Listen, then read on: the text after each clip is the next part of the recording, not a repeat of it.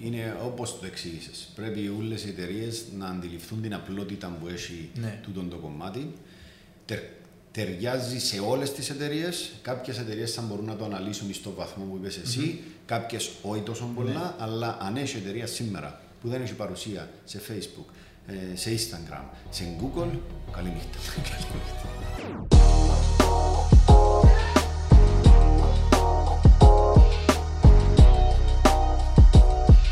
Λοιπόν, φτάσαμε και στο πέμπτο μας επεισόδιο. Δεν περνάω καιρός γιατί δεν φτάσαμε να ξεκινήσουμε και βρεθήκαμε στο, στο Πέμπτο. πέμπτο επεισόδιο.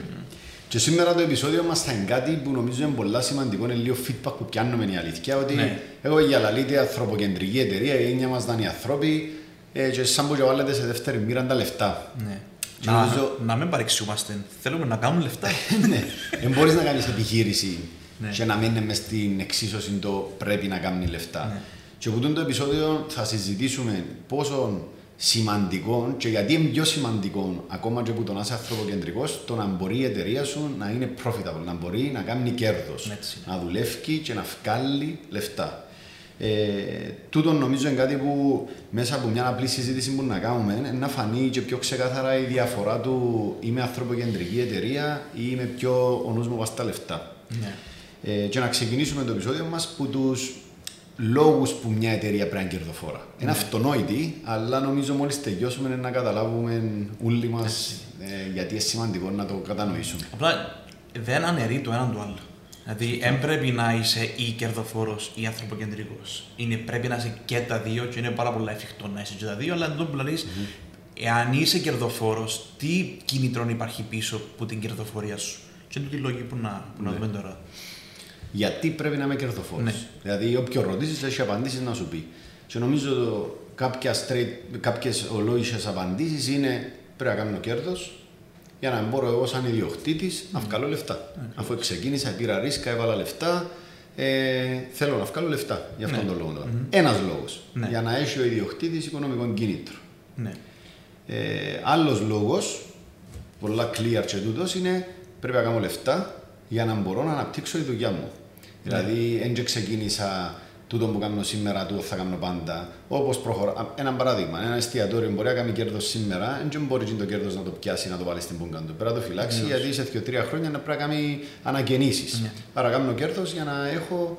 Για να αναπτύξω την εταιρεία μου στο Τούτο- μέλλον. τούτο που πάντα λαλώ σε άτομα που πάνε να κάνουν μια επιχείρηση, που λαλώ ότι υπάρχει μια λέξη κλειδί που δεν την ξέρεις ακόμα και να τη μάθεις σε 2-3 μήνες καθώς αρκεύει, είναι η λέξη cash flow. Άρα, ε, πολλά καλό να έχεις μια ιδέα για μια δουλειά και να κάνεις τα μαθηματικά ότι φτιάχνει κέρδος, αλλά έχεις λεφτά να πληρώνει μήνας βγει, μήνας μπει, ενίκιο, ρεύμα, ε, σίγια έξοδα που δεν έχεις ιδέα ότι υπάρχουν τα έξοδα. Μα Ανδρέα, αφού ένα ναι. πουλώ 5.000 ευρώ το Ναι. μήνα, τι Ναι. εννοείς θα έχω λεφτά; Ποτέ να τα εισπράξεις τα λεφτά; Άλλον το εύκολα το τιμολόγιο και άλλον το αν τα Αφού εισπράξεις. Θυμούμε την πρώτη μας δουλειά με την ψηφιοποίηση, είχαμε αγοράσει τη μηχανή και όσο η μηχανή κάνει δυο χιλιάδες σελίδες την ώρα. Και λέω, OK, επί τόσα cents στη σελίδα, άρα η παραγωγικότητα της μηχανής είναι τόση, άρα θα κάνουμε 5 εκατομμύρια το, το χρόνο. Αμ, άρα, είμαστε, άρα είναι πολλά καλό το πλάνο μας. Πάνω Άρα- κάτω όλοι έτσι που ξεκινούμε ναι. στο πρώτο, πρώτο, Άρα, πρώτο step. είναι πολύ σημαντικό να κάνεις λεφτά για να μπορείς κάθε μήνα να έχεις λεφτά για να κινείται η εταιρεία. Μάλιστα. Ακόμα ένας λόγος που τώρα στρέφεται προς την κατεύθυνση των εργοδοτουμένων είναι ότι πρέπει να κάνεις λεφτά για να μπορείς να προσφέρεις ελκυστικό οικονομικό πακέτο στα άτομα που είσαι τσάμε. Όπως είπαμε και πολλές φορές στα προηγούμενα επεισόδια, δεν είναι αρκετό να είμαι πολλά καλός μάστρος, να είμαι ευγενικός. Ο καθένας μας έχει ανάγκες. Εγώ ξεκινώ σήμερα, είμαι απόφυτος, αύριο κάνω οικογένεια. Έχω παραπάνω ανάγκη τα λεφτά. Άρα, αν η εταιρεία που είμαι, όσο καλή και αν είναι, δεν μπορεί να μου προσφέρει και τα οικονομικό κίνητρο που θέλω, κάποια στιγμή είναι αναγκαστό να φύγει. Άρα, τούτο το πράγμα πρέπει να κάνεις κέρδος για να μπορείς να έρθεις πίσω Και να. είναι και καλό να δώσεις. υπάρχει διαφάνεια μεταξύ όλων των υπαλλήλων, όλου του κόσμου μέσα σε μια εταιρεία, να ξέρουμε τα οικονομικά της εταιρείας. Επειδή όταν εγώ λέω του άλλου ότι πρέπει να κάνουμε λεφτά για να υποφεληθούμε όλοι, να είναι και κίνητρο του υπαλλήλου να καταλάβει τη σημαντικότητα του να μπορέσω να βοηθήσω την εταιρεία να αυξήσει τα έσοδα της. Η αλήθεια του που λαλείς, εγώ κάνω το, κάνω το πάρα πολλά συχνά. δάμε. Δηλαδή, εξηγώ στα παιδιά, παιδιά πρέπει τούτο το project να το σκοτώσουμε Ναι. γιατί δεν βγάλει λεφτά. Τούτο το πράγμα πρέπει να το κάνουμε γιατί βγάλει λεφτά. Γιατί να βγάλουμε λεφτά, επαναλαμβάνω σε τον Ναι. εαυτό μου. Γιατί δεν θα έχει άλλον τρόπο να σας προσφέρουμε τις αυξήσεις, τα οικονομικά κίνητρα που θα χρειάζεστε όσο περνά ο καιρός. Και βλέπω το ότι υπάρχει αντίληψη ενώ έχεις να κάνεις με Ε, σίγουρα, ενήλικε. Αν το σίγουρα. εξηγήσεις ένα-δύο, είναι να καταλάβεις. Ναι.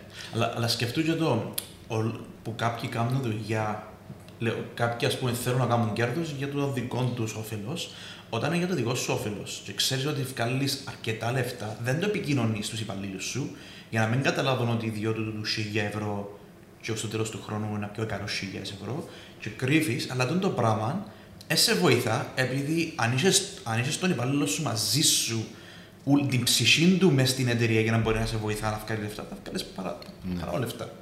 Ε, Μόλις το ακούσει, νομίζω ένας εργοδότης να του φανεί πολλά παράξενο. Ναι. Τι εννοείς, να του πω τι αποτελέσματα κάνω σαν εταιρεία, ότι καταλήγω και κάνω 100, 200, 300 χιλιάδες τέλο του χρόνου, αφού είναι να τα θέλει. Ναι, Αν χτίσεις όμως την πρώτη μέρα μια ξεκάθαρη επικοινωνία και δεν είναι 300.000 οι οποίες να τις βάλω στην πούγκα μου, είναι 300.000 που πρέπει να μπουν στην πάντα. Κάποια θα τα πιάσω εγώ με ρίσματα σαν ιδιοκτήτης που είμαι Ναι. και έφατο συμπίεση τόσα χρόνια. Κάποια θα μείνουν στην πάντα για safety. Κάποια θα μείνουν για εποχές COVID που είναι να έρθουν και να κοπούν τα πάντα και να πρέπει να επιβιώσουμε. Πού θα τα ευρώ, πρέπει Ναι. να τα ευρώ που ζάμε, που εφύλα. Και είναι και κάτι που α, μια θεματική που είναι καλά να βάλουμε στα επόμενα επεισόδια που μου την ανάφερες και εσύ είναι πώς τούτη η οικονομική κρίση έρχεται και επηρεάζει τις εταιρείες στο να είναι ανθρωποκεντρικές και έχουμε πολλά να πούμε πάνω στο κομμάτι. ναι. Άρα, ναι, η διαφάνεια είναι σημαντική. Η αλήθεια δεν ξέρω μέχρι ποιο level διαφάνειας είναι το σωστό. Νομίζω εξαρτάται από, τον, από την κάθε εταιρεία και από τον κάθε ομάδα πόσο μπορεί να αντέξει ας πούμε, τη διαφάνεια η κάθε ομάδα. Ε, Γιατί... Χτίζεται όμως κιόλας. Γιατί εγώ Ξέρεις- νομίζω, είδαμε το ότι είναι από τη μια μέρα στην άλλη και πρέπει να χτίσεις την οριμότητα μέσα σε μια ομάδα για να καταλάβει τα οικονομικά της εταιρεία. Και επειδή προκαλούν άγχος. Δηλαδή, αν δεν ξέρει τι γίνεται, αν δεις τα νούμερα, ε, να πεις Παναγία, μα ένταλος. Ε, άρα, αν στο τέλο του εξαμήνου δεν τα κάνουν τα πράγματα, σημαίνει ότι ε, θα έχω δουλειά. Ναι. Ε, Θέλει, θέλει πολύ ωριμότητα γιατί η αλήθεια κανένας δεν μας έμαθε τι σημαίνει λεφτά. Ναι. Εννοώ και σε προσωπικό επίπεδο, διαχείριση λεφτών, savings. ε, Μην και μάθει κανένα αυτά τα πράγματα. Και έρχεσαι και είσαι σε μέλο μιας ομάδας που σου μιλά με αριθμούς και Ναι. λέει δεν πω που λέει τώρα. Δεν ναι, κατάλαβα. ναι, ναι.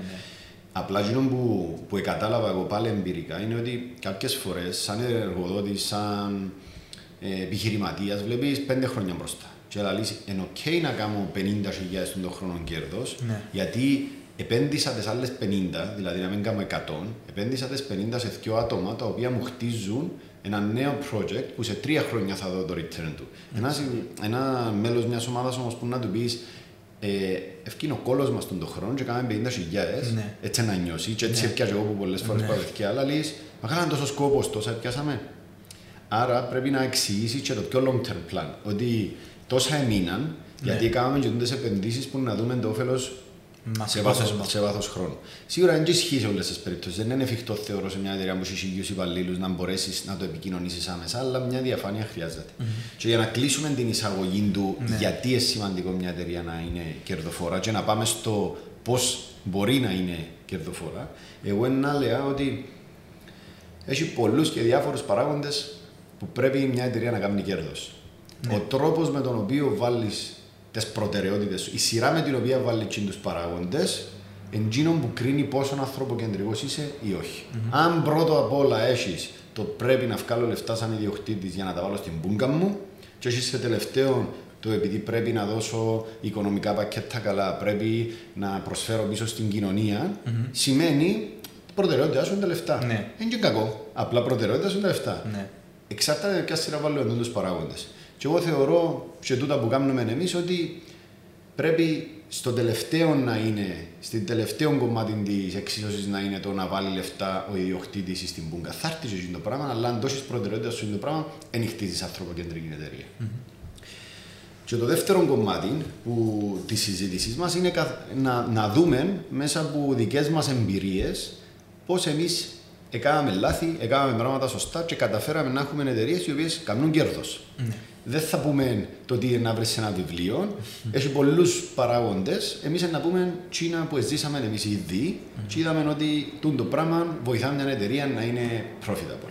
Ναι. Θέλεις να ξεκινήσεις; Ε, νομίζω ένα πράγμα που μάθαμε, δηλαδή εκείνο που είπα πριν, ότι εάν μου λες πριν 10 χρόνια μια ωραία, μια καλή ιδέα για μια, για μια επιχει- επιχείρηση, ε, είχε να αμέσως να βρω τον τρόπο που μπορεί να γίνει εφικτό.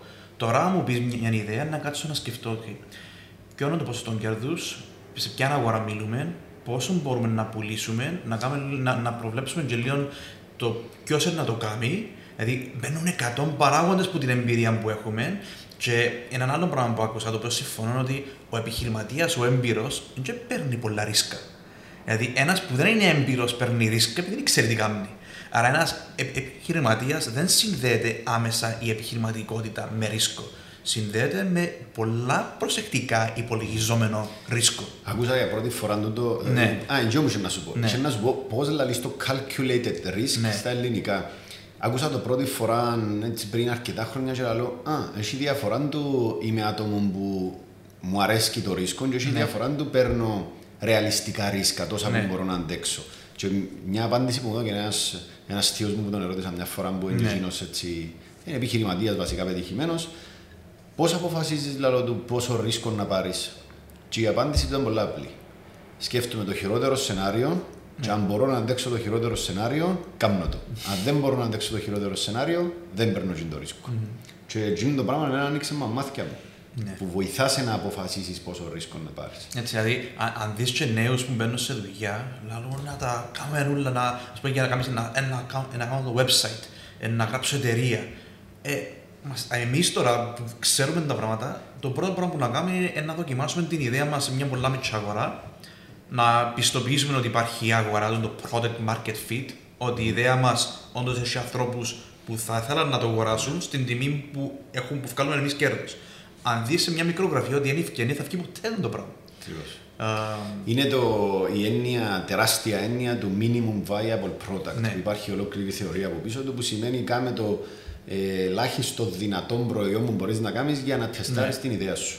Και να πω το μεγάλο λάθος που κάναμε εμείς στα πρώτα μας βήματα. Ναι. Όταν θα ξεκίναν το Student Life, είπαμε θα κάνουμε μια σελίδα, θα έχει μέσα να πουλά βιβλία, θα έχει μέσα να αγοράζουμε πίσω βιβλία, θα έχει σημειώσεις, θα έχει προσφορές, θα τα κάνουμε τούτα όλα. Πρώτη μέρα θα το βγάλουμε να, πετύ, να πετύσει. Πάμε να πιάνουμε προσφορές, αφού δεν είχαμε developer μες στην ομάδα. 20.000 ευρώ. Όσα λεφτά πάνω κάτω είπαμε ότι είχαμε για να ξεκινήσει την ιδέα, πήγαμε και πετάξαμε τα πάνω σε μια σελίδα, η Μάλιστα. οποία στο τέλος εγκατάληξε να λειτουργά μόνο το ένα πράγμα, να ενοικιάζουμε βιβλία και μάλιστα τι μας έδειξε η αγορά, ότι οι φοιτητές ήθελαν να έρθουν να σε δουν στα μάτια σε ένα βιβλιοπωλείο, να σου το δώκουν το βιβλίο το μεταχειρισμένο, να αγοράσουν που για το βιβλίο να τελειώνουν. Άρα το online καν δεν υπήρχε και πήγαμε και φάμε το μεγαλύτερο ποσό, και άμε, ενώ τι θα έκανα σήμερα, θα ξεκίνουν παντελώς offline, θα λάλουν είμαι δαμέ, ενοικιάζω πανεπιστημιακά βιβλία σε ένα βιβλιοπωλείο, όπως και έκαναμε, ξεκινήσαμε με έναν υβριδικό μοντέλο εμείς, αλλά φάμε πολλά λεφτά πας στον digital. ναι. Αν δούλευε και το πράγμα, τότε να επένδυα σιγά σιγά σε digital. Και οπότε τύχει να μιλήσω με μητσούς που μπορεί να έχουν ιδέα και να μας πούν, ξέρεις, η άποψή σου πας το πράγμα, πάντα το μυαλό μου πάει και αμέσως εμένα. Στο ποιο είναι το ελάχιστο invest, ε, επι- επένδυση που μπορείς να κάνεις για να δοκιμάσεις την ιδέα. Και πόσα λεφτά μπορείς να εξοικονομήσεις. Και δεν είναι και μόνο τα λεφτά, είναι και οι ώρες σου. Ναι. Δηλαδή, μπορεί να φάεις 2-3 χρόνια σε ένα project που να μην αξίζει. Ε, ε, υπάρχει και η έννοια του opportunity cost. Έτσι είναι. Τι δεν μπορούσα να κάνω με εκείνες τις ώρες άλλων που μπορεί να μου φέρνουν επί 10 ναι. τις ώρες μου, ας πούμε, σε αντίθεση με τον το Ας project. πούμε, θυμούμαι ότι πριν 5-6 χρόνια νομίζω είχαμε 8-10 project τα οποία εγγυλούσαν και κόψαμε τα όλα και έχουμε δυο. Δηλαδή τούτη η σοφία που πρέπει να έχει ο επιχειρηματίας να αντιληφθεί τι πρέπει να κάνει και ότι πρέπει να λέει πολλά παραπάνω όχι που ναι. Ή και που μας καλούν να πάμε κάπου. Πρέπει να είναι πολλά συγκεκριμένο. Ο χρόνος μας είναι ιερός. Και τούτο που έχουμε ευθύνη απέναντι στους εργαζόμενους μας να μπορέσουμε να κατανοήσουμε σω- σωστά τον χρόνο μας για να αυξήσουμε τις δραστηριότητες που φέρνουν κέρδος. Έτσι. Δηλαδή, το κέρδος ξανά δεν είναι κάτι κακό. Είναι κάτι κακό όταν ο λόγος που το θέλεις είναι για προσωπικό συμφέρον. Όταν θέλεις να κάνεις κέρδος για να μπορέσεις. Σκέφτου, αν έχει αν, αν- αν έχεις λεφτά στο πλάι, έχεις καλό cash flow, ξέρεις το, στο, στο τέλος της χρονιάς ότι, να- ότι, ότι να έχει κέρδος, είσαι πιο χαλαρός. Ναι. Δηλαδή, είναι πάρα πολύ σημαντικό ότι είσαι και εσύ χαλαρός. Άρα, αν δεν έχεις καλό cash flow, και βγάλει κέρδος, και καλός άνθρωπος να είσαι, το άγχος θα σε μετατρέψει σε κάτι που δεν είσαι. Άρα, ε, και πολλές φορές που λέμε ότι κάποιος είναι κακός εργοδότης και κακός άνθρωπος, εν το άγχος που τον κάνει, και επειδή θέλει, θέλει να φαίνεται ότι έχει τον έλεγχο, ή βρίσκεται σκληρός, Και μ, μετά παρεξηγάς το και είναι κρίμα. Ναι. Πάλι, εγώ θέλω να φέρνω τα παραδείγματα. Ναι. Δηλαδή, τούτο που περιγράφεις, εγώ έζησα το στο μέγιστο. Ναι. Ζήσαμε εποχή η οποία έρχεται το τέλος του μήνα και διαρωτούμε πότε θα κόψουμε για να βγει ο μισθός. Κόφουμε το δικό μας το μισθό, κόφουμε το. Το άγχος του να έρχεται το τέλος του μήνα και να μένει στα λεφτά που χρειάζεσαι για να πληρώσεις τα βασικά είναι τεράστιο.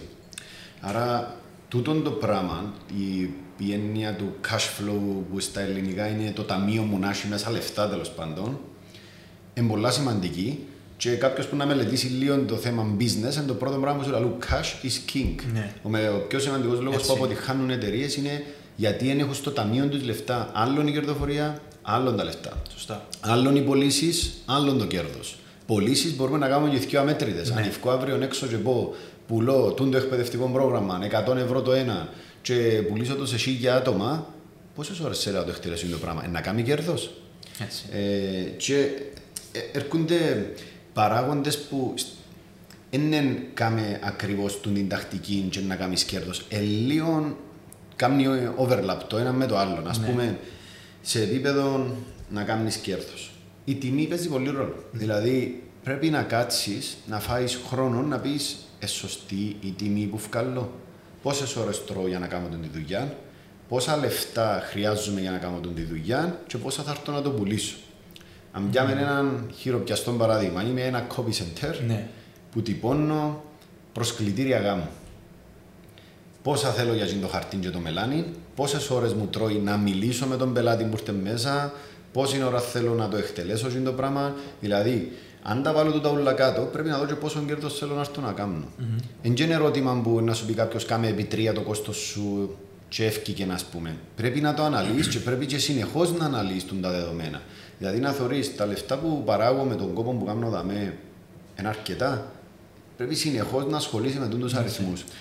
Ε, και ε, νομίζω ότι πολλοί δεν το ξέρουμε. Δηλαδή, δεν ξέρουμε ότι πρέπει να κάνουμε το πράγμα, δεν ξέρουμε ότι πρέπει να τα αναλύουμε. Αν σου τα δείξει κάποιος, και αν αντιληφθείς ότι πρέπει να κάνουμε οικονομική ανάλυση του κάθε τι που κάνω, βοηθά σε πάρα πολύ. Ε, ε, η τιμή είναι πάρα πολύ σημαντικό πράγμα.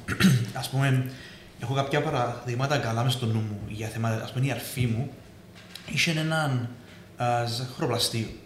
Το οποίο, επειδή έβλεπε τον ανταγωνισμό, άρα πολλοί, ας πούμε, εμείς είμαστε ανθρωποκεντρικοί προς τους υπαλλήλους μας. Άλλοι, το επίκεντρο τους είναι ο ανταγωνισμός. Άρα και με το copy center που λέει ότι πολλές φορές θεωρούν τον ανταγωνισμό ότι εγώ να πέσω πιο χαμηλά για να, πιω- για να, για να πιάω τη δουλειά.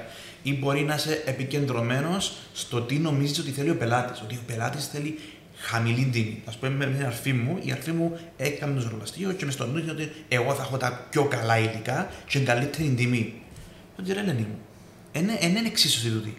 Και εν τούτο, δηλαδή, αν είχε καλύτερες τιμές, να έχει τα, τα καλά τα υλικά, αλλά να πει ότι εγώ, εκείνο που με ξεχωρίζει εμένα, είναι ότι έχω έναν πάρα πολύ καλό προϊόν, η εξυπηρέτησή μου είναι πάρα πολύ καλή και να με βλέπεις μόνο και την τιμή. Επειδή όταν βλέπεις την τιμή, δεν βλέπεις τον υπάλληλο σου. Του είπα, ε, ε, δηλαδή ότι α, τον υπαλλήλο να, να του διώ το πιο χαμηλό που μπορώ να του Αφού διώ θέλω να για δω να ευθύνη. μπορέσω να, να διώ χαμηλή τιμή. Ναι. Α, άρα, και ενταμέ πολύ πολύ σημαντικό ήταν πεις του εαυτούς σου ότι είμαι ανθρωποκεντρικός όσον αφορά τον υπάλληλο μου, πλέον η σκέψη πάει στην τιμή. Ότι όχι, δεν έρχεται πρώτα η εντύπωση που νομίζω ότι ο, ο, ο, ο πελάτης θέλει μια πιο χαμηλή τιμή. Εγώ θα έχω την τιμή μου και έχω και ένα παράδειγμα που όταν ετύπωνα βιβλία παγιά, α, είχα κάνει ένα βιβλίο για το Μιχάλη το Βιράρτη.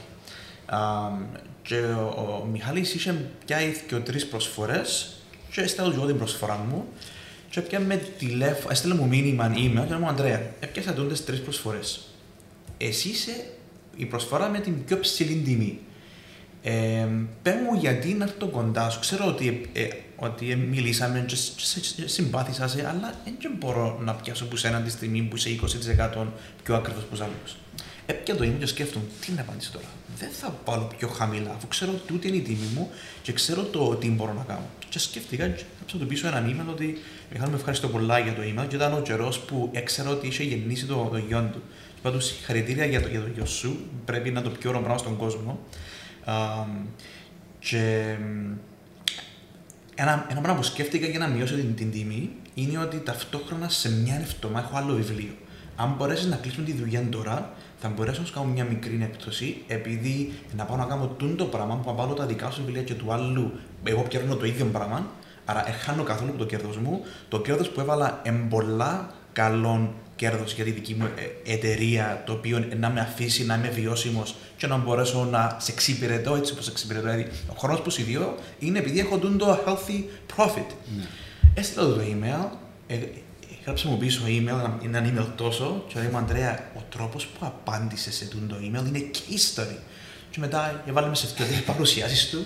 Δηλαδή, εν τούτο ότι πρέπει να είσαι πάρα πολύ προσεκτικός με το τι νομίζεις ότι θέλει ένας πελάτης. Πρέπει να σου δώσω το credit πας στο ναι. πράγμα με την τιμή, γιατί η αλήθεια είναι ότι δεν ήξερα αν είναι χαρακτηριστικό δικό μου ή αν είναι γενικότερα. Ναι. Λόγω της πίεσης που νιώθουμε όλοι ότι πρέπει να κάνουμε λεφτά, η πρώτη μας σκέψη ναι. είναι η τιμή πάει συνήθως πιο κάτω που, που θα πρέπει. Ναι. Και εσύ είσαι πάντα γιος που λέει, περίμενε, γιατί θα το πουλήσουμε τόσο χαμηλά. Έλα να δούμε τι μπορούμε να κάνουμε, όχι να γελάσουμε το άλλο για να το πουλήσουμε ακριβά. Να το πακετοποιήσουμε.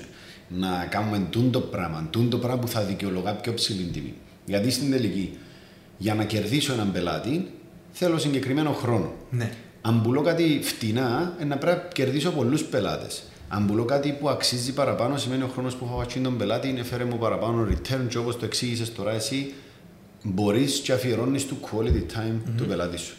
Νομίζω ότι είναι η ανησυχία που έχουμε ή παραπάνω στο πρέπει να κάνω πωλήσεις που σε αναγκάζει να ρίξεις τις τιμές σου, ναι. αλλά μπαίνεις σε μια κινούμενη άμμο. Ναι. Παίζεις με ένα παιχνίδι που λέει ίσα που φκένω, φέρνεις δουλειές μέσα, εν φτάνεις, είσαι πνημένο συνέχεια, πνημένη η υπαλλήλη σου, δεν μπορώ να προσλάβω άλλον αφού ίσα που φκένει το πράγμα. Δεν είναι φυσιολογικό να είσαι πνημένο που το πρωί στη νύχτα και εσύ και η υπαλλήλη σου και να μην κάνει κέρδος η εταιρεία. Έχεις πρόβλημα. Μπράβο δεν πρέπει να αποδεχτείς το σενάριο. Τούτο που ακούει με πνημένο και δεν φτάνω, έναν πλέον ναι. σηκώνεται η τρίχα μου. Ναι, ναι, ναι. Και λαλό το, κάτι κάνεις λάθος. Δεν είναι normal το πράγμα. Σα τε τιμές σου να μπορείς να προσλάβεις κόσμο. Έχει πολλά πράγματα που πρέπει να κάνεις και εγώ να έρθω στο κομμάτι των operations. Κάτι κάνεις λάθος. Ναι. Τρώεις ώρα σε πράγματα που δεν πρέπει, ίσως. Οι τιμές σου χαμηλές, διάφορα πράγματα. Όμως, πολύ είμαι σίγουρος, τρώμε και πολλές ώρες σε μαλακίες. Αν εγώ, ας πούμε, έρχομαι το πρωί, κογιούμε με λίγο με τους πελάτες να μιλήσω λίγο παραπάνω, τρώω χρόνο, πα σε ασήμαντα πράγματα, ε, πα σε projects τα οποία μπορεί να επούλησα και να μην αξίζαν τον κόπο, πα σε προβλήματα που φαντάζομαι ότι έχουμε σαν εταιρεία. Κάνουμε waste πολύ μου τον χρόνο μας. Εγώ έφτασα στο επίπεδο να έχω καταγραμμένη full την ημέρα μου τι ακριβώς θα κάνω που την προηγούμενη ημέρα, που την προηγούμενη εβδομάδα, είμαι αρκετά οργανωμένος πας τα πράγματα. Και είδα πόση διαφορά μου έκαμε και πόσο ήρεμο είμαι επειδή έχω οργανωμένη την ημέρα μου και το ότι έχω οργανωμένη καταμετρημένη την ημέρα μου επιτρέπει μου να έρθω και να πω Ε, είναι που τούτα τα πράγματα που κάνεις με ποια αξίζουν να κάνεις, ποια αν αξίζουν να κάνεις, ποια αξίζει να σταματήσεις τέγια, ποια που τα σηκώνει να τα δω και να τα κάνει κάποιος άλλος. Αν δεν κάτσεις να βάλεις τη μέρα σου κάτω και να κάνεις prioritize, να βάλεις σε προτεραιότητα το τι είναι πιο σημαντικό να κάνεις και ποια πράγματα δεν πρέπει να κάνεις, εκείνο που είπες και εσύ προηγουμένως να ναι. πεις όχι, ε, να είσαι πάντα πνημένος.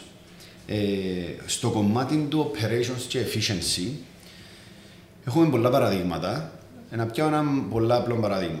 Στο student life, το κομμάτι του media, ερχόμαστε και κάνουμε μια δουλειά ναι να διαφημίσουμε έναν πελάτη. Να του γράψουμε ένα άρθρο, να τρέξουμε διαφημίσεις στα social media και πάντα στο τέλος ερχόμαστε και κάνουμε ένα report. Αναλυτικό report, τι έκαναμε και τα αποτελέσματα. Όταν ήρθαμε και είπαμε καταμετράτε τις ώρες που τρώτε βαστούν τα πράγματα, είδαμε ότι το report τρώει την παραπάνω χρόνο μπουλα. Γιατί πρέπει να πιάμε όλα τα screenshots, να βάλουμε όλες τις λεπτομέρειες πάνω. Και ήρθαμε και είπαμε, ρε, ρε παιδιά, ποιο είναι το acceptable level του, του, του report. Mm. Δηλαδή, Ποιο report μπορεί να πιάσει στα χέρια του πελάτη και να πει Ευχαριστώ στο life ότι μου είπες έκαμες, σε κατάλαβα και τα αποτελέσματα. Τούτο. Τι σημαίνει τούτο, αντί να σου βάλω 30 screenshots που τα stories, έβαλα σου 3 stories και έδειξα σου τι έκανα και έβαλα σου και το συνολικό αποτέλεσμα που είχαν και τα stories. Mm-hmm. Και είναι το πράγμα εξοικονόμησε μας 2 ώρες πασίνη δουλειά. 2 ώρες, 100 δουλειές το μήνα, ας πούμε, 200 ώρες που μια απλή αλλαγή πας, επειδή κάτσαμε και αξιολογήσαμε τις ώρες που μας τρώει κάτι. Τούτο για μένα το να προσπαθεί να κάνεις συνεχώς βελτίωση των, των πραγμάτων που κάνεις με στόχο να γλιτώσεις ώρες, όχι το quality σου να πέσει, να γλιτώσεις ώρες σε πράγματα που γίνεται, είναι πράγμα που πέφταμε στην την παγίδα για τα πρώτα 4-5 χρόνια. Ναι. Και σκέφτομαι ότι αν δεν είσαι ανθρωποκεντρικός, το μόνο πράγμα που σου πει να σου έρθει είναι τι κάνει λάθος τούτος και τρώμε το, το χρόνο μου. ναι, ναι. Δηλαδή, όταν είσαι ανθρωποκεντρικός, και λες ότι πρέπει να αναλύσω το τι κάνει ο καθένας, και δεν είναι ότι έχει κακή συμπεριφορά ή υποψιάζουμε ότι δεν τον κοφτεί, και κάνεις όλες τούντες λανθασμένες εικασίες που και σωστό να κάτι και βοηθάσαι. Δηλαδή, εσύ, σαν manager, και ξαναρχόμαστε στο βιβλίο που είχαμε αναφέρει πριν, το πόσο σημαντικό είναι να, να αναλύσεις το τι κάνει ο άλλος, όχι επειδή ελέγχεις τον, απλά επειδή κόφτησε να ξέρεις τι κάνει για να μπορέσεις να βελτιώσεις την επίδοση του και την απόδοση του για να είμαστε πιο profitable. Mm. Το asset ο κάθε υπάλληλος πρέπει να μπορεί να βγάλει τρεις με τέσσερις φορές το πιστό του. Ναι. Δηλαδή το πράγμα δεν κάνει το επειδή εκμεταλλεύεσαι τον, αλλά επειδή χρειάζεται να είμαστε μια κερδοφόρα υγιής εταιρεία για να μπορέσουμε να είμαστε όλοι καλά. Είναι είναι πολλά κομματούθια. Ναι. Νομίζω να πάμε σε... στο, να πάμε στο ναι. marketing. Ναι, και να σου πω να πάμε ναι. σε ένα πολύ σημαντικό ναι. πράγμα που ε, άκουσα το μια φορά στο, ένα θυμό ποιος το τέλος πάντων και κάνει πολύ κλικ, δηλαδή το καλύτερο προϊόν να έχεις. Αν δεν το ξέρει κανένας ότι υπάρχεις, έχασες. Άρα το marketing σήμερα είναι ένα πολύ ναι. σημαντικό ε, εργαλείο που να σε βοηθήσει να φέρεις την προσοχή στα πράγματα που ναι. κάνεις. Δηλαδή, εν που η δουλειά δεν είναι αέρας πάρα πολύ, επειδή εμείς έχουμε την τύχη, ας πούμε, να μπήκαμε στην αγορά του marketing, να προσφέρουμε υπηρεσίες marketing, να διδάσκουμε marketing, που μας έκαμε να είμαστε, να μπορούμε αλήθεια να αποδίδουμε πάρα πολλά καλά στον τρόπο που διαφημίζουμε, που έδωκε μας πολλά μεγάλη δύναμη. Δηλαδή, δεν που λέω σε πάρα πολλά από τα άτομα που μπαίνουμε στην ακαδημία μας, που μπαίνουμε στο course που έχουμε ε, της ΑΝΑΔ, ότι ε, είναι κρίμα από το Θεό να μην ξέρεις να χρησιμοποιεί σωστά τα εργαλεία του Facebook και Google. Και λαλό τα ονομαστικά της Gina ναι. Δηλαδή, μια εταιρεία, εμείς ξέρουμε π.χ. ότι θέλουμε για το course της ΑΝΑΔ να φέρουμε σε μια χρονιά 200 άτομα. Ξέρουμε που την εμπειρία μας να τρέχουμε διαφημίσεις πόσα μας κοστίζει να έρθει ο κάθε, ο κάθε πελάτης μέσα και ποια είναι ακριβώς η διαδικασία που θα ακολουθήσουμε. Είναι τόσο um, predictable. Ε, ναι. τόσο να πούμε, μπορούμε να υπολογίσουμε με σαφήνεια το πόσα άτομα, το πόση δουλειά, πόσο γύρω είναι να κάνουμε τέλος του χρόνου, που διά μας μια τεράστια δύναμη που για μας, λόγω και της εμπειρίας που έχουμε τριβεί ένας με τον άλλο, θεωρούμε το σαν δεδομένο, αλλά δεν είναι δεδομένο για πάνω από 90% των mm. εταιριών. Είμαστε στο 2020. Υπάρχει το Facebook και το Google και όλα τα πράγματα και ο κόσμος ακόμα νομίζει ότι η δουλειά είναι αέρας. Ότι δεν έχω πωλήσεις επειδή τώρα γίνει και εντούν το πράγμα. Έχει κρίση. Να παίζει ρόλο η κρίση. Θέλω με πελάτε. Αλλά πάρα πολλοί παράγοντες που εικάζεσαι ότι φταίει που έχεις πωλήσεις, μέσα στη φαντασία σου. Ναι. Είναι απλά το πρόβλημα σου ότι δεν ξέρεις να κάνεις διαφήμιση. Ναι. Και νομίζω η μεγάλη διαφορά που υπάρχει στο marketing σήμερα σε σχέση με πριν 20-30 χρόνια είναι ότι τα κανάλια που είχες πριν 20-30 χρόνια να επικοινωνήσεις το προϊόν σου ήταν πολλά ακριβά και ήταν για τους λιου Ήταν η τηλεόραση, ήταν το ραδιόφωνο, ένα ακριβά, ήταν και πιο ακριβά ακόμα κανάλια στο παρελθόν που μια μικρή εταιρεία δεν είχε τα κονδύλια να το κάνει. Ναι. Σήμερα όμως με το Facebook, με το Instagram, με τον Google, με 100 ευρώ μπορείς να φέρεις αποτελέσματα που δεν θα πιστεύει ναι. ότι δεν μπροστά σου. Ναι. Είδα τόσες πολλές φορές να επαναλαμβάνεται το ρεάνι, δεν το πιστεύω, ρε. Εμπίστευκο να μου είχαν τόσο καιρό που δεν επάτουν το κουμπί να τρέξω τις διαφημίσεις. Και δεν είναι πυρηνική ναι, φυσική. Έτσι είναι. Είναι εργαλεία τα οποία χτιστήκαν ναι. για να μπορούμε εμείς, ο πιο απλός άνθρωπος, να δουλεύει πάνω τους για να βγάλει λεφτά ναι. και ο ναι, Facebook. Θυμούμε και ένα παράδειγμα, ήρθε ένας στο κόρς μας τη ΑΝΑΔ που είναι που χτήματο μεσίτη, που πουλά σπίτια. Και ήρθε και το κόρς μας πάει 9 εβδομάδες. Στις 4 εβδομάδες λέει μου Αντρέα, έτρεξα τον η διαφήμιση έτσι όπως μου το εξήγησετε είχα 10 άτομα που έκαναν αίτηση και μέσα σε δύο μήνες έκλεισα άτομο μέσα από τη διαδικασία που έδειξες και πούλησα σπίτι. Έκανα 40.000 ευρώ κέρδος. Και να πάρε, σκέφτομαι να είσαι χτήματο με σίτι το 2020 και να μην ξέρεις να τρέχεις διαφήμιση στο Facebook. Για μένα το πράγμα είναι απλά ευκαιρία. Δηλαδή, εάν είσαι χτήματο με σίτι. Και, εάν είσαι χτήματο με σίτι και δεν ξέρεις να τρέχεις διαφήμιση και πουλάς πράγματα έλα κοντά. Εν- εν- Εσύ ναι, χάνεις. ναι, Εν πάρα πολλά ωραίο πράγμα να βρεθείς σε δύο μήνες να ξέρεις να χειρίζεσαι το Facebook και το Google, να μπορείς να πειραματιστείς με διαφημίσεις και στους δύο μήνες που τις 50 διαφημίσεις που έκαμες για κάποιο λόγο γίνει μια διαφήμιση. Πολλές φορές οι διαφημίσεις που δουλεύουν είναι εκείνες που νομίζεις ότι δουλεύουν. Εν τούτον το κόλπο ότι δεν είναι η γνώμη σου για μια διαφήμιση. Και ενώ που παίζει ρόλο είναι να έχεις την ταπεινότητα να πεις ότι θα τα δοκιμάσω όλα και η ανθρώπινη συμπεριφορά είναι περίεργο πράγμα.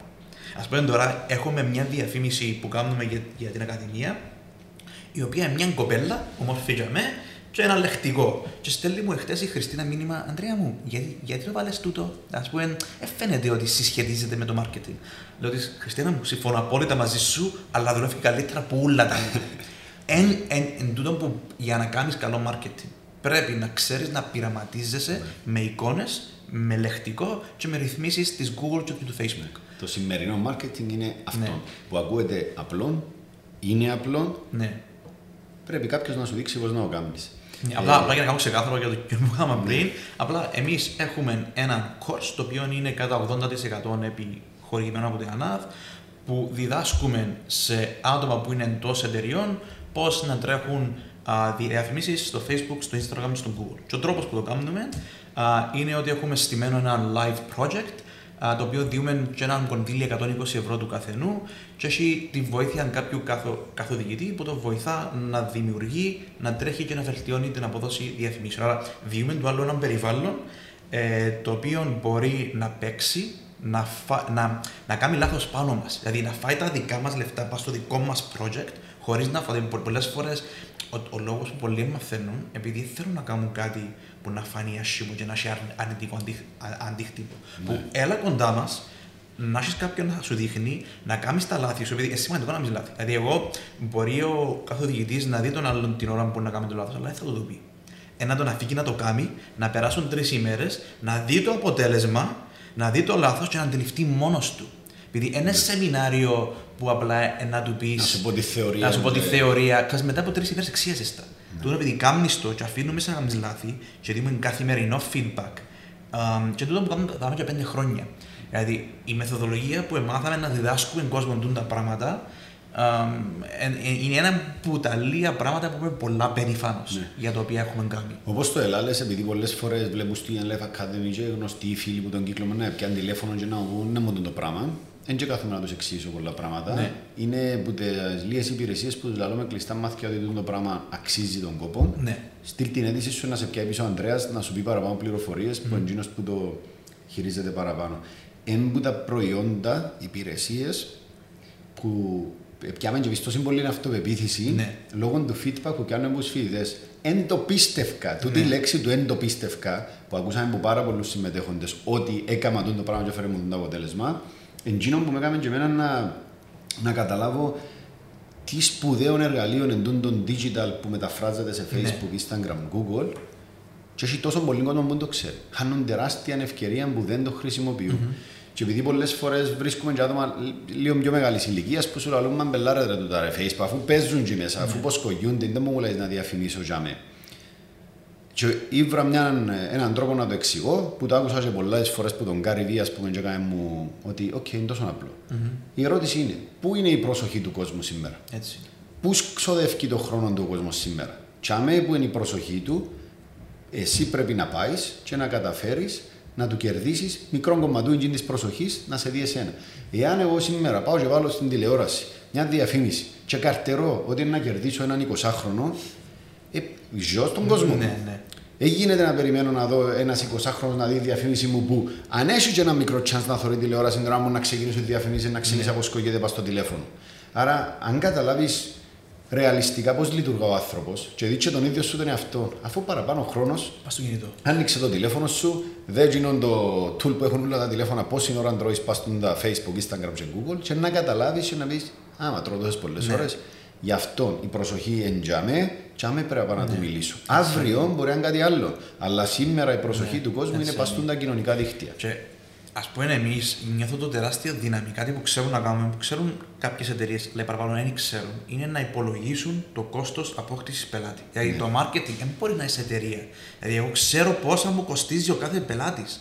Ε, για μένα είναι αδιανόητο να είμαι στο επιχειρήν και να μην ξέρω το acquisition cost. Ε, ε, Σε άρα- κάποιου τομείς είναι ναι. πιο εύκολο να το κάνεις Ίσως. για ξεκάθαρο πόσα μου κοστίζει. Σε κάποιες είναι πιο δύσκολο, αλλά δεν σημαίνει ότι δεν θα το κάνεις. Δηλαδή πρέπει να προσπαθείς να καταλάβεις πόσα σου κοστίζει Ναι. να έρθει ένας νέος πελάτης μέσα. Απλά για να γίνει πολλά πιο συγκεκριμένο. Εν, για να είσαι ανθρωποκεντρική εταιρεία και να θέλεις να κάνεις και κέρδος για να τα διάσει όλα τούτα, αν δεις ότι το marketing σου είναι μεθοδικό και συγκεκριμένο και πολλές φορές ο κόσμος δεν ξέρει πώς πρέπει να, πόσα λεφτά πρέπει να φάει. Δηλαδή, εμείς ξέρουμε να τρώμε λεφτά σε, σε marketing. Εν, ε, ακούγεται λίγο έτσι, αλλά είναι πολύ σημαντικό να μπορείς. Και το πράγμα έμαθα το που σένα. Ε, στην αρχή μου πολλά, ε, φοβούμαι πάρα πολλά να φάω λεφτά σε marketing με το φόβο ότι μπορεί να με έρθει πίσω. Αλλά μόλις μάθεις ότι τούν τα λεφτά που να πιέσεις για να μπορείς να κάνεις το κέρδος που υπολογίζεις, έχεις ένα marketing budget τουλάχιστον 7%. Ναι. Δηλαδή πρέπει να μπει, αν, αν δεν έχεις marketing budget, αλλά και απλά προσπαθείς να, να κατεβεί ο Θεός, να, να θέμα αντίχει ή συνθήκων να φέρεις κέρδος μέσα, δεν είναι, εν είναι σωστό. Οποιαδήποτε εταιρεία που το απλό περίπτερο Ναι. μέχρι το κλινική η οποία κάνει τις top ε, χειρήσεις του κόσμου Ναι. πρέπει να χρησιμοποιεί τη διαφήμιση. Εγώ αν είχα περίπτερο σήμερα Ναι. θα έτρεχα διαφήμιση, θα στόχευ... για παράδειγμα, ήταν Ναι. στο Γέρι. Αν είχα περίπτερο, θα στόχευκα το Γέρι και θα του προωθούσα κάποιες προσφορές Έτσι. κάθε μέρα. 5 ευρώ θα με θόρεν όλο το Γέρι. Ε, είμαι σίγουρος ότι με 55 ευρώ θα φέρνα 10 πλάσματα μέσα και όχι 5 ευρώ, θα βγάλα 100 ευρώ Ναι. πάνω σε εκείνη τη διαφήμιση. Δεν, δεν υπάρχει περίπτωση να μπορείς να επιβιώσεις σήμερα χωρίς να έχεις στρατηγική Ναι. marketing.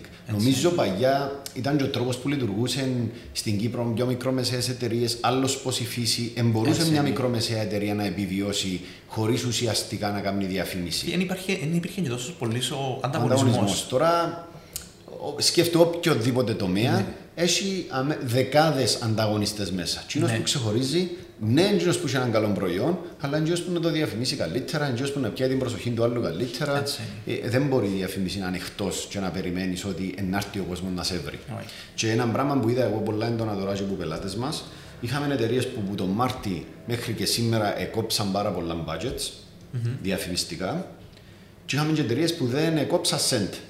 Ήσαν και κάποιες που βάλαν και ακόμα παραπάνω. Και τι βλέπω, ειλικρινά που σου το λαλώ, και προβλέπαμε το που τότε, εταιρείες που συνεχίσαν να κάνουν διαφήμιση, εκαταφέραν και ευκάλαν όλη τη χασούρα που είχαμε στους πρώτους και τρεις μήνες, μέχρι σήμερα εν πάνω και από τις πωλήσεις τους. Εντάξει, έχει τομείς, Ναι. π.χ. αν είσαι ξενοδοχείο, οκ, ε, μπορείς να κάνεις κάτι. Ναι. Αλλά έχει τομείς που εμένα τι μου δείχνει τούτο το πράγμα είναι ότι το marketing δεν μπορείς να είναι το πρώτο πράγμα που να κόψεις.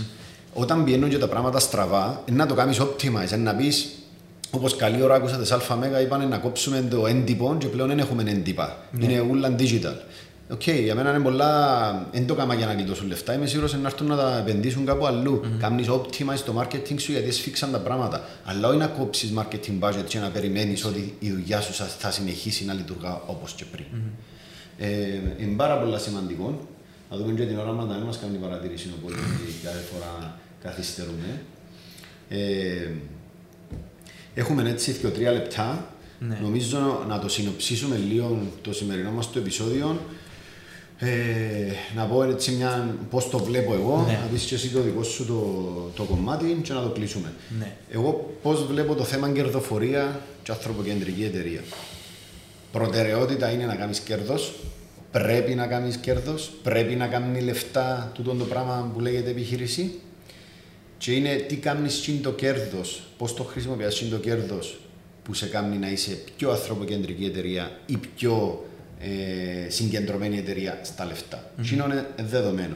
Και υπάρχουν κάποια πράγματα που κάνουμε πάρα πολύ λάθος και δεν μας επιτρέπουν να είμαστε κερδοφόροι.